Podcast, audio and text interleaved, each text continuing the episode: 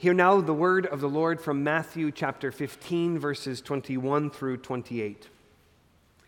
And Jesus went away from there and withdrew to the district of Tyre and Sidon.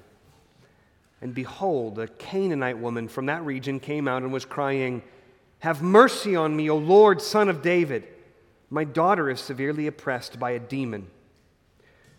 But he did not answer her a word. And his disciples came and begged him, saying, Send her away, for she is crying out after us. He answered, I was sent only to the lost sheep of the house of Israel. But she came and knelt before him, saying, Lord, help me. And he answered, It is not right to take the children's bread and throw it to the dogs. She said, Yes, Lord. Yet even the dogs eat the crumbs that fall from their master's table. Then Jesus answered her, O woman, great is your faith. Be it done for you as you desire. And her daughter was healed instantly. The grass withers, the flower fades, but the word of our God endures forever. When I was in college, a friend of mine told me about a job opportunity that many people my age were doing at the time. And it was a little untraditional. See, I wasn't going to be making a product, building a product, servicing a product, delivering a product, working with a product really in any way myself. In fact, this was a job where I was to be the product. Uh, it was a pharmaceutical company uh, that did human medical tests to try out new drugs and to see how they would work their way through the body. I wouldn't recommend this. I wouldn't do it now, but at 21 or 22, it was an easy way to make a whole lot of money. What was interesting about this is that if someone did raise their hand to be a human lab rat, you would think that people would just hope the door is wide open. Come on in. This is great. Finally, we found someone foolish enough to do this kind of a thing. But it was remarkable how many qualifications that I had to make in order to be eligible for these different studies. Uh, I remember coming and, and, and going through and filling out all the paperwork, and yes, looking at all the lists of possible side effects. All of them included death, and I signed my name and then took the medical exams where they would ask me different things. Certainly, they distinguish sometimes between smokers or, sm- or non smokers, male or female, um, and, and you had to qualify in those cases, but then they ran a very thorough medical examination on you. And one time I remember that I failed an EKG test. They put everything up and tested my heart, and I failed a test. Now, as a 21 year old, I'm already foolish enough, but I'm thinking, this can't be good, right? And the doctor said, Oh, no, don't worry. You're totally healthy, but there's a very narrow parameters for the eligibility of this study, and you fall just outside of it. You're healthy, but the eligibility requirements are quite tight. Another time, my brother, and yes, I got my brother involved in this racket. Uh, my brother tells the time where he failed to collect the final bonus. There was a $1,000 bonus if you made your way all the way to the end. That's when you really made your money. And at one time, he went in to get a blood draw, and he had drunk a Mountain Dew right before this test. And so he tripped all kinds of uh, tests, that, that uh, uh, alarms that they were not supposed to do, and he got booted out of the study um, and couldn't finish it. So there was a very narrow list of qualifications in various ways, in various areas that you had to meet. The question that this passage is dealing with today is what are the eligibility requirements that Jesus has for us? The question of eligibility and qualifications surround us, even if you're not foolish enough to do what I did in my younger days. Anytime you fill out an application for a job, for school, for scholarships, even to join a rewards program at the local convenience store, there are always eligibility requirements. What about with Jesus? What are his eligibility requirements? And the bigger question is how does he relate to the people who are not qualified to enter into his kingdom. Now, the passage we're looking at this morning is a very, very difficult passage. Many people point to this passage and accuse Jesus of some of the harshest things that people accuse him of. They accuse him of, first of all, just being hard in this passage. Other people go so far as to accuse him of racism in this passage.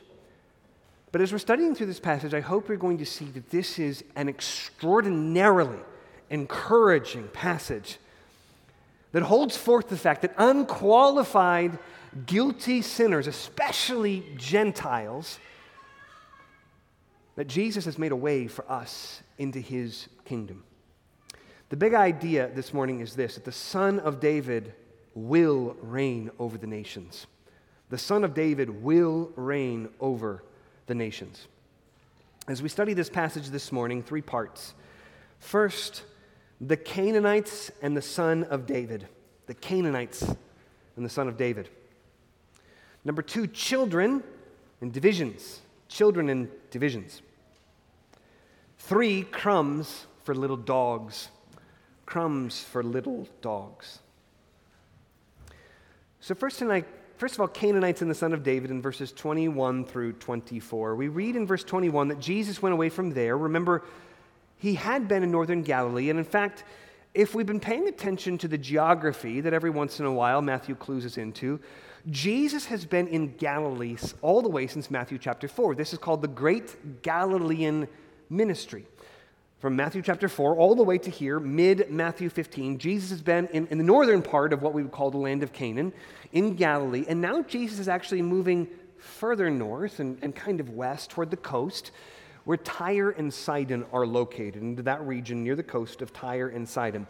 Jesus is now moving out of Galilee into Gentile territory. And in fact, if we continue to pay attention to where Jesus is, Jesus will remain in Gentile territory all the way until Matthew 21, when he will start to make his way all the way south to Judea, specifically to Jerusalem, which will lead toward his eventual crucifixion and death. He's been in Galilee, now he's moving into Gentile territory where he's going to stay until he goes to Jerusalem. Now, the big question is if we've been following the story up to now, we see the ways in which the Jews in Galilee, Jesus' own people, have increasingly rejected him. And not only in Galilee, but we saw earlier in Matthew chapter 15 where the Jewish leaders from Jerusalem in the south sent Pharisees and scribes up to investigate Jesus up in the north. Well, Jesus is away from this, but if he leaves Jewish territory now, what is his reception going to be among the Gentiles? If he's been rejected among his own people, what's going to happen as he goes to another people? Well, in verse 22, we read, Behold. That's always Matthew's way of saying, Pay attention, this is important. Behold.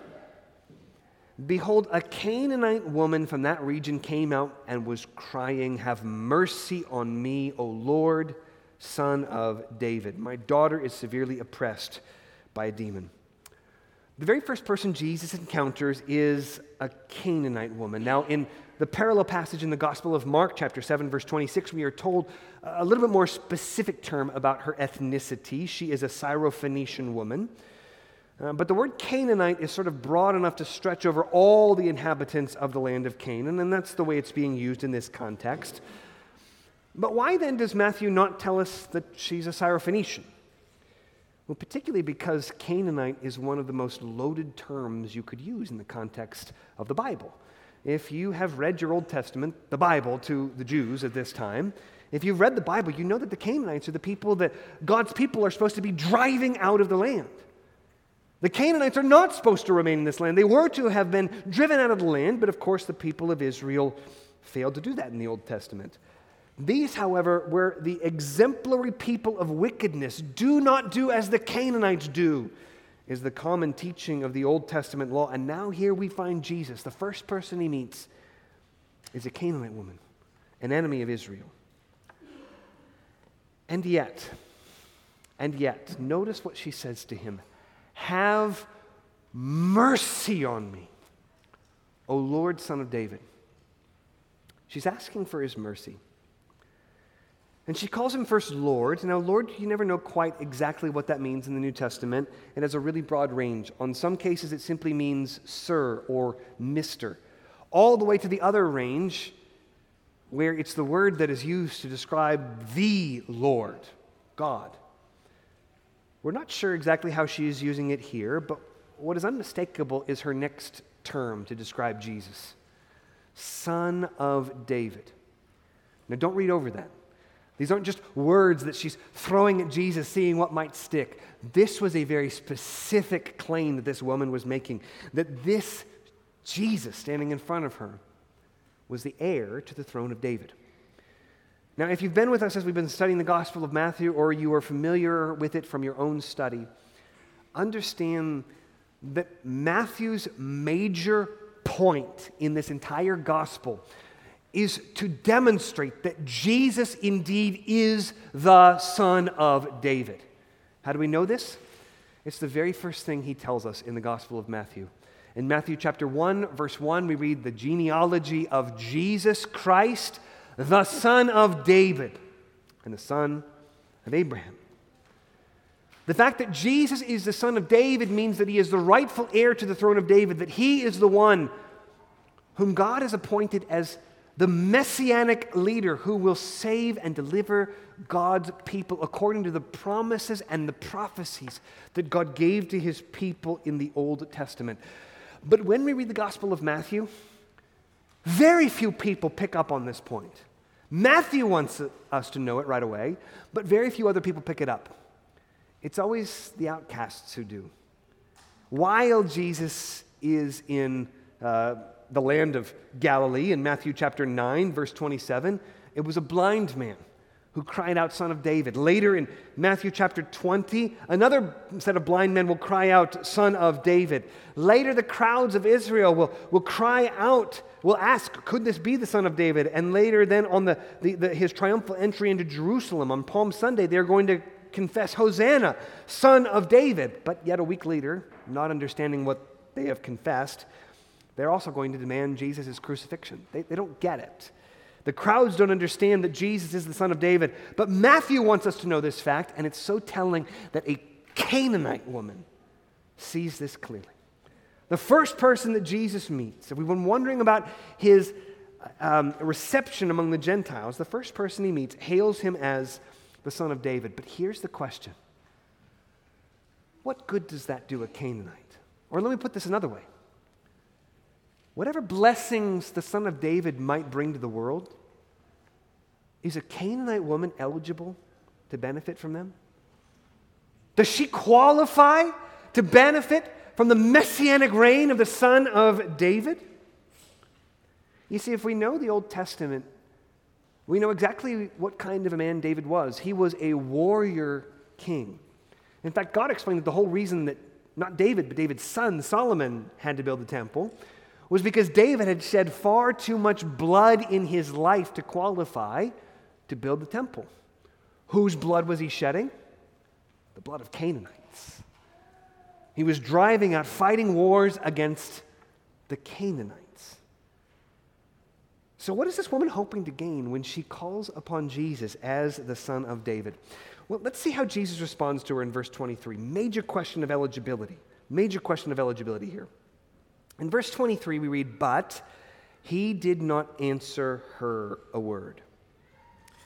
Now, I think this is so important because believers very often in this life must interact with the Lord in a way where he seems silent for a time. Here we see a vivid example of this. There's a Canaanite woman crying out to Jesus for mercy, and he does not answer her a word. Do you ever feel like this with Jesus? Well, understand you're in good company. However, when this is happening, that's when the question starts to surface Is he there? Does he care? And that's when we have to look at what happens next.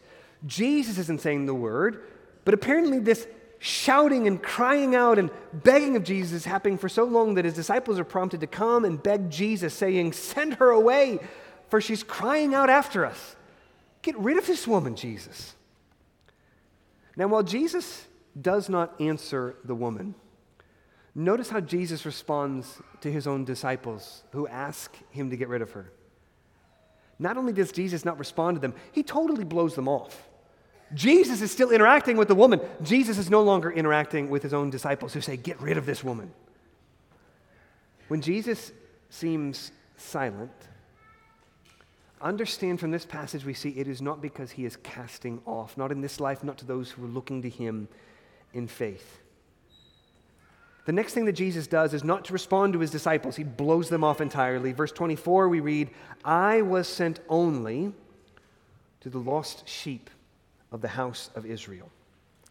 Now, this is hard We want Jesus to just sort of take up her case and say, Let's go, let's do it, let's heal your daughter. He doesn't. He doesn't. But notice what he also doesn't do. He also doesn't refuse her altogether. This is a perfect place for Jesus to say, mm, I've list, checked the list of, of eligibility requirements, and you do not qualify. There's a narrow parameter for the people that I will accept into my kingdom. I was sent only to the lost house of Israel, and therefore you do not qualify. Go away. He says the first part, I was sent only to the sheep of the lost house of Israel, but he doesn't say the second part. He does not refuse her request entirely.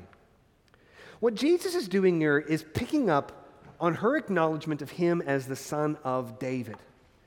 Remember, what did David do? He was a shepherd his entire life long.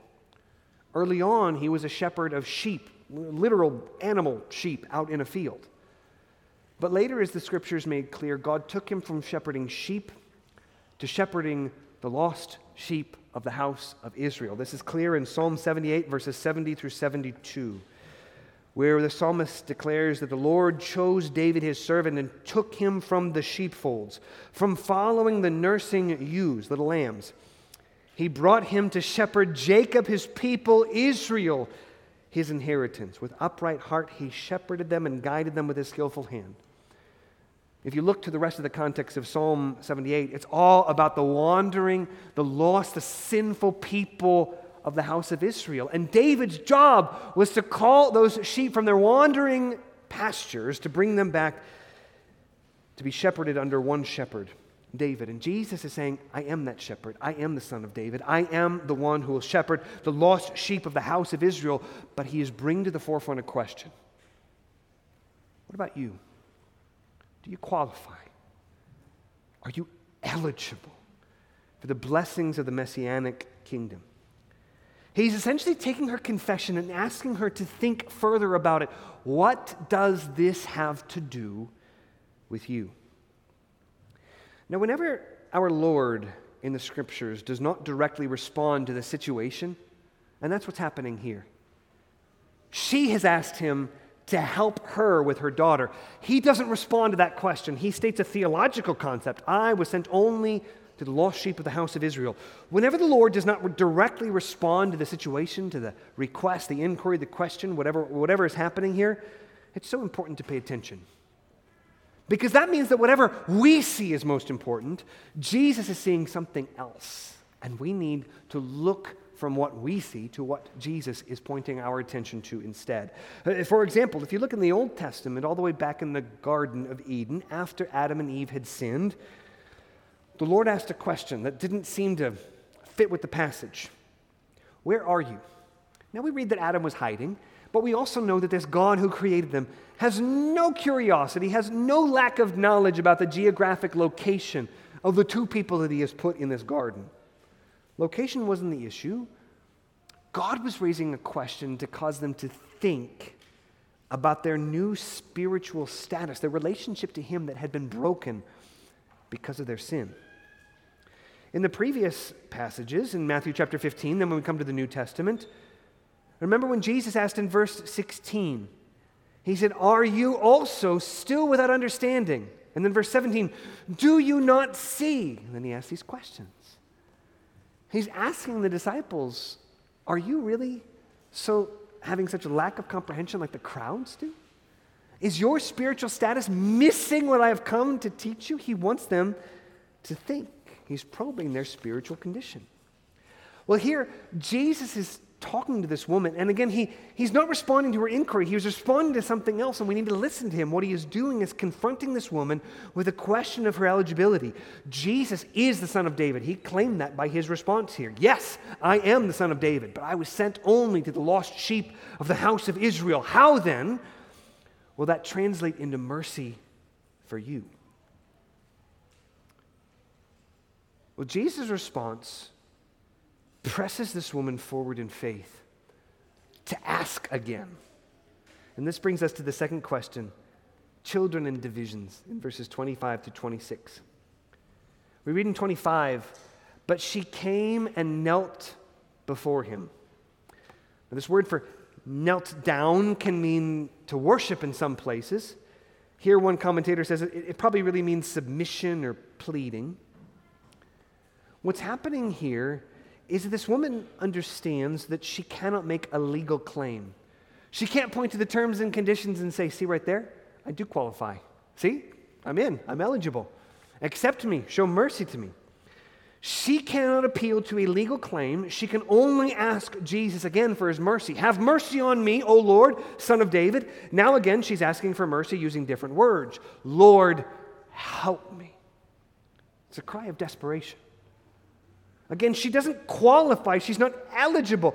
But what's remarkable about what is happening here, and what stands in such stark contrast to the Pharisees and scribes that we saw in the previous passages, is this woman understands that she cannot perform some ritual to appease a power to heal her daughter. She is rather approaching and appealing to a person.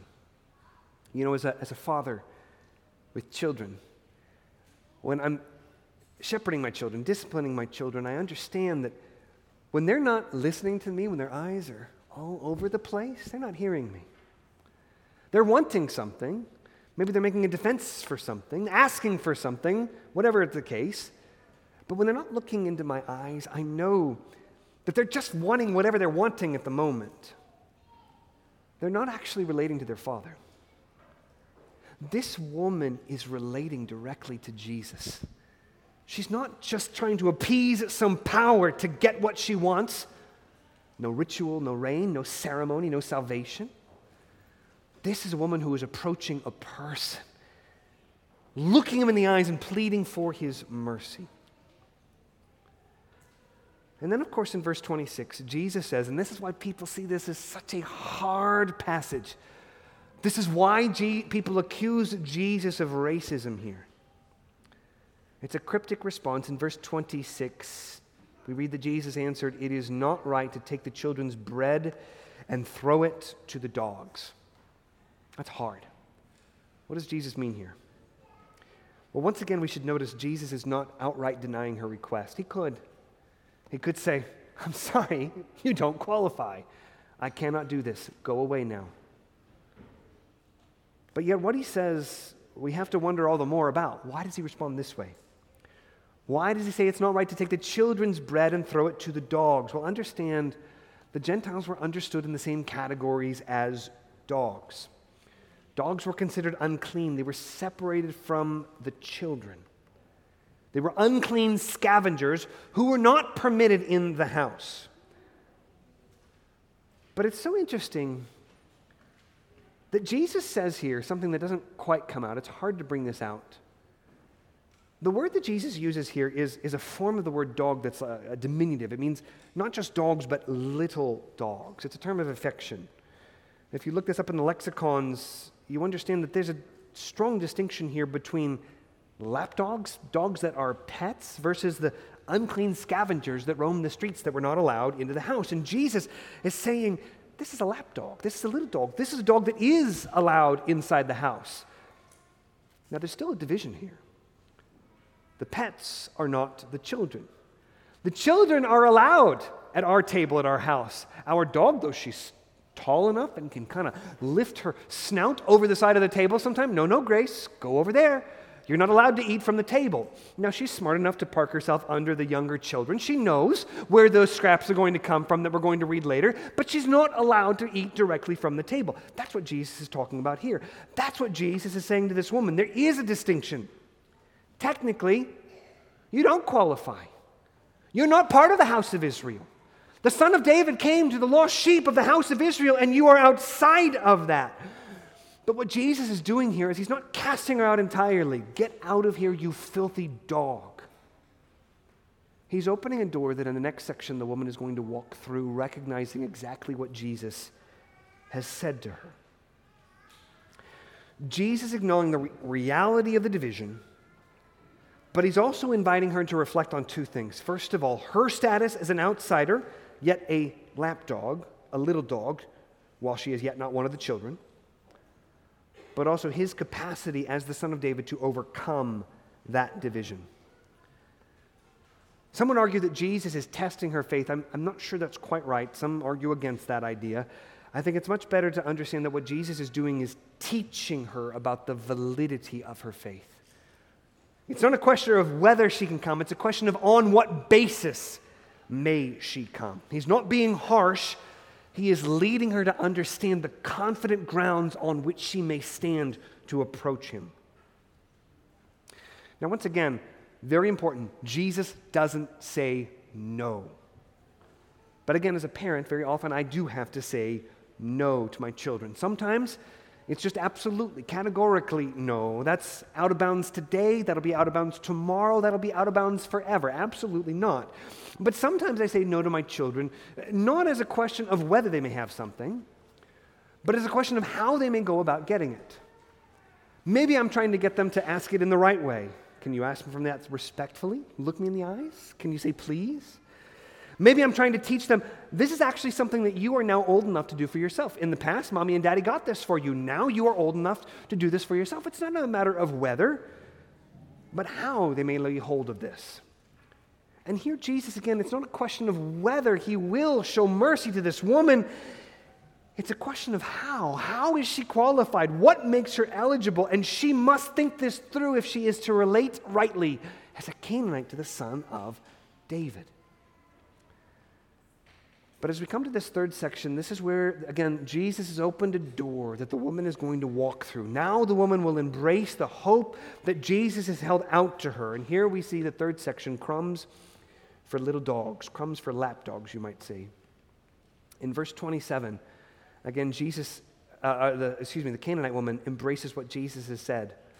She said, Yes, Lord, yet even the dogs eat the crumbs that fall from their master's table. In other words, what this woman is saying is if the Messiah has indeed come to spread a banquet for his people, then even Gentiles will eat the scraps. Now, I want to make one small observation here that, Lord willing, we will continue again next week. Remember that earlier in the previous chapter, Matthew 14, Jesus fed the 5,000. Where did he feed the 5,000? In Galilee, among the people of Israel. In the next passage, Jesus is going to miraculously feed a crowd of people again. Where is he doing this? In Gentile territory. He's going to feed 4,000. This woman is talking about the Gentiles eating from the scraps, eating from the crumbs that fall from the messianic table of God's banquet for, us, for his people. Jesus, the Messiah, fed his people earlier. And the very next thing we are going to see are the crumbs coming to fill seven baskets as Jesus feeds 4,000 Gentiles. Jesus did come to feed the Gentiles. We're going to see more of that next week. But in verse 28, as Jesus responds, we read that he answers her, Oh, woman, great is your faith. Be it done for you as you desire. And her daughter was healed instantly. Before we get to the feeding, Jesus is going to deal with the immediate presenting problem the sick daughter of this woman.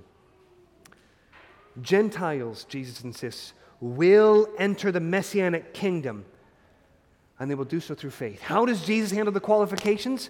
Well, the qualification is going to change. No longer will it be on the basis of ethnic descent. Can you trace your biological ancestry to Abraham, Isaac, and Jacob? From now on, this will be decided on the basis of faith. Now, what's so interesting about this passage is that actually, if you know your Old Testaments, you know this isn't new. This isn't a new thing that entry into the covenant community, entry into the kingdom of the Son of David is decided on the basis of faith. Do you remember what happened when the people of Israel began to enter into the promised land, the land of Canaan? Began that great conquest of driving out the Canaanites from the land. Do you remember what the first person, the good spies, not the faithless spies who said, Oh, no, we can't enter into there, but the other spies in Joshua chapter 2, do you know the first person they met? It was a woman. It was a Canaanite woman. She was a prostitute. She very had very low status in her society. I mean, this was uh, societally speaking the worst of the worst, a Canaanite and a Canaanite prostitute. And yet this was the first person the Israelites met. And like this Canaanite woman in our passage, that woman also had faith faith in the God of Israel. She had no promises. The only promises were that the Canaanites would be driven from the land. She had only a curse hanging over her head, but what did she do? She appealed to a personal God in whom she had faith. Confessing in Joshua 2, verse 11, the Lord, your God, He is God in the heavens above and on the earth beneath. One other interesting parable is that woman was also concerned about her family, just as this Canaanite woman is concerned about her family, her daughter. In Joshua chapter 2, Rahab said, Please swear to me by the Lord that as I have dealt kindly with you, you also will deal kindly with my father's house, and give me a sure sign that you will save me alive, or alive my father and my mother, my brothers and sisters, and all who belong to them. Rahab was saved by faith. And what's remarkable of that is she wasn't simply saved and maybe simply begrudgingly, well, I guess you can come along, just stay to the back. She was brought directly into the household of faith. And what we are told, even in the Gospel of Matthew, is that Rahab became a mother to a son who would eventually have another son, who would have another son, whose name would be David. The same David whose son is Jesus. That first Canaanite woman whom they met, that first Canaanite woman who had faith, Matthew chapter 1, verse 5 reminds me, is in the direct genealogy leading down to Jesus. Gentiles have always been included into the kingdom when they come by faith. Not on the basis of law, not on the basis of, of demands before the law legalistically. That's what the Jews were missing and getting wrong this woman recognized that just as had happened so many years ago, God's people, the Messiah of God's people, were coming into Gentile territory on a conquest. But this time the conquest would be executed not by force, but by faith. The application then of this passage then is this come to Christ through the better promises of his new covenant. Come to Christ through the better promises of his new covenant. What Jesus is forcing and confronting this woman to think about is that there is a great threat against those who are excluded from the kingdom, far off from the covenant promises, as Paul talks about for Gentiles, like you and like me in Ephesians chapter 2. You know, our culture has such a low view of God that for the most part, our culture just sets God entirely aside, wanting nothing to do with him. But then, if you think about other people who do acknowledge some kind of a God, very often the way our culture talks about God, those who are still talking about him, is that they deny any sense in which he may judge us. Deny any sense in which the son of David's kingdom might actually pose a threat to us, like the Davidic kingdom did in the Old Testament.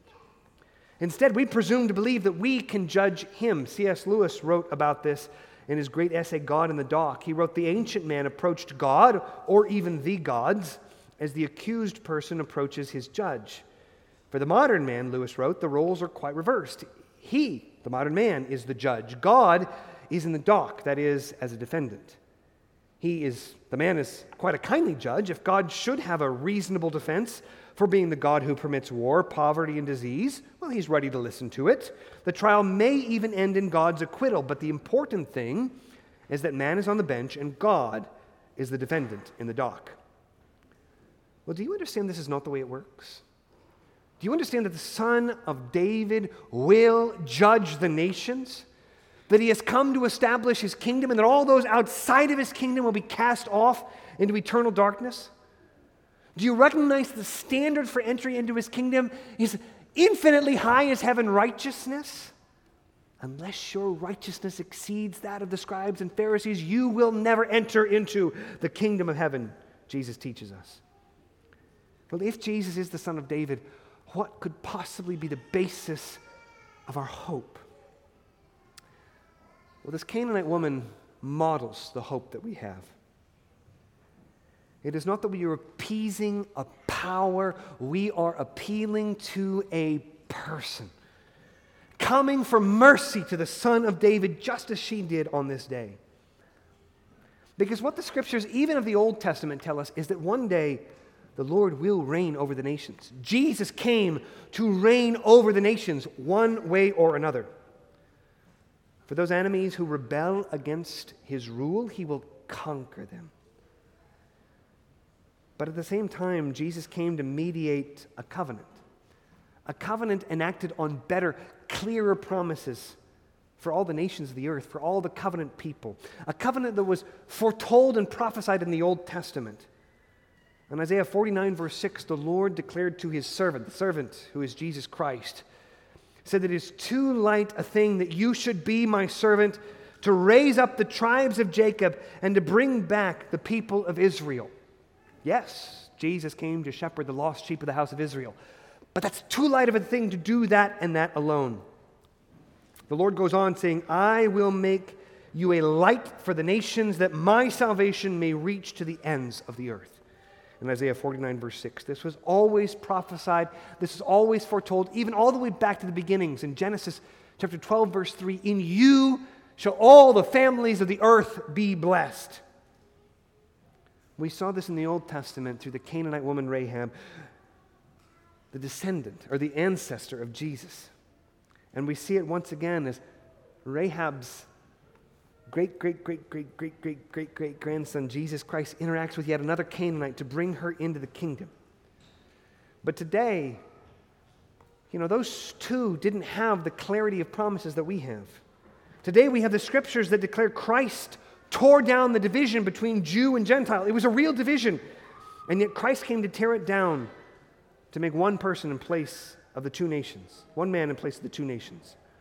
So that Jesus Christ came to offer mercy even to the most miserable of sinners, even to those who do not qualify on the basis of biological ethnic descent. This morning, here's the only question that matters Are you desperate for mercy? Are you in great need of help? Are you far off? Is your response even to this message, I don't see how I qualify? Well, you were told in this passage the Son of David came into this world on a conquest. He came to liberate captives, to free sinners from demonic oppression and captivity to sin. Do you know this great Savior? Do you know this King who came as a warring warrior kingdom to fight the battle that you could not fight for yourself, laying low his enemies, putting under his feet forever sin, death, and the devil. This Jesus died for you and for your sins and is risen from the dead and now is seated as king at the right hand of God the Father Almighty. This Jesus will come again. But for all those who are looking to him in faith, come to him in faith this morning if you do not know him. That day will be a day of joy and deliverance as the Son of David will come for the sake of his people, those who look to him in faith. Let's pray. Heavenly Father, we pray this morning that you would give us Jesus Christ by faith, that we would know him, that we would love him, that we would trust him, that we would come to him appealing for mercy like this woman did here in this story. Teach us to have this kind of faith which presses through the obstacles of eligibility and qualifications, knowing, in fact, that we are disqualified by our sin and guilt, to look to the Savior whose righteousness abounds much more than the weight of our sin. It's in Jesus Christ's name we pray. Amen.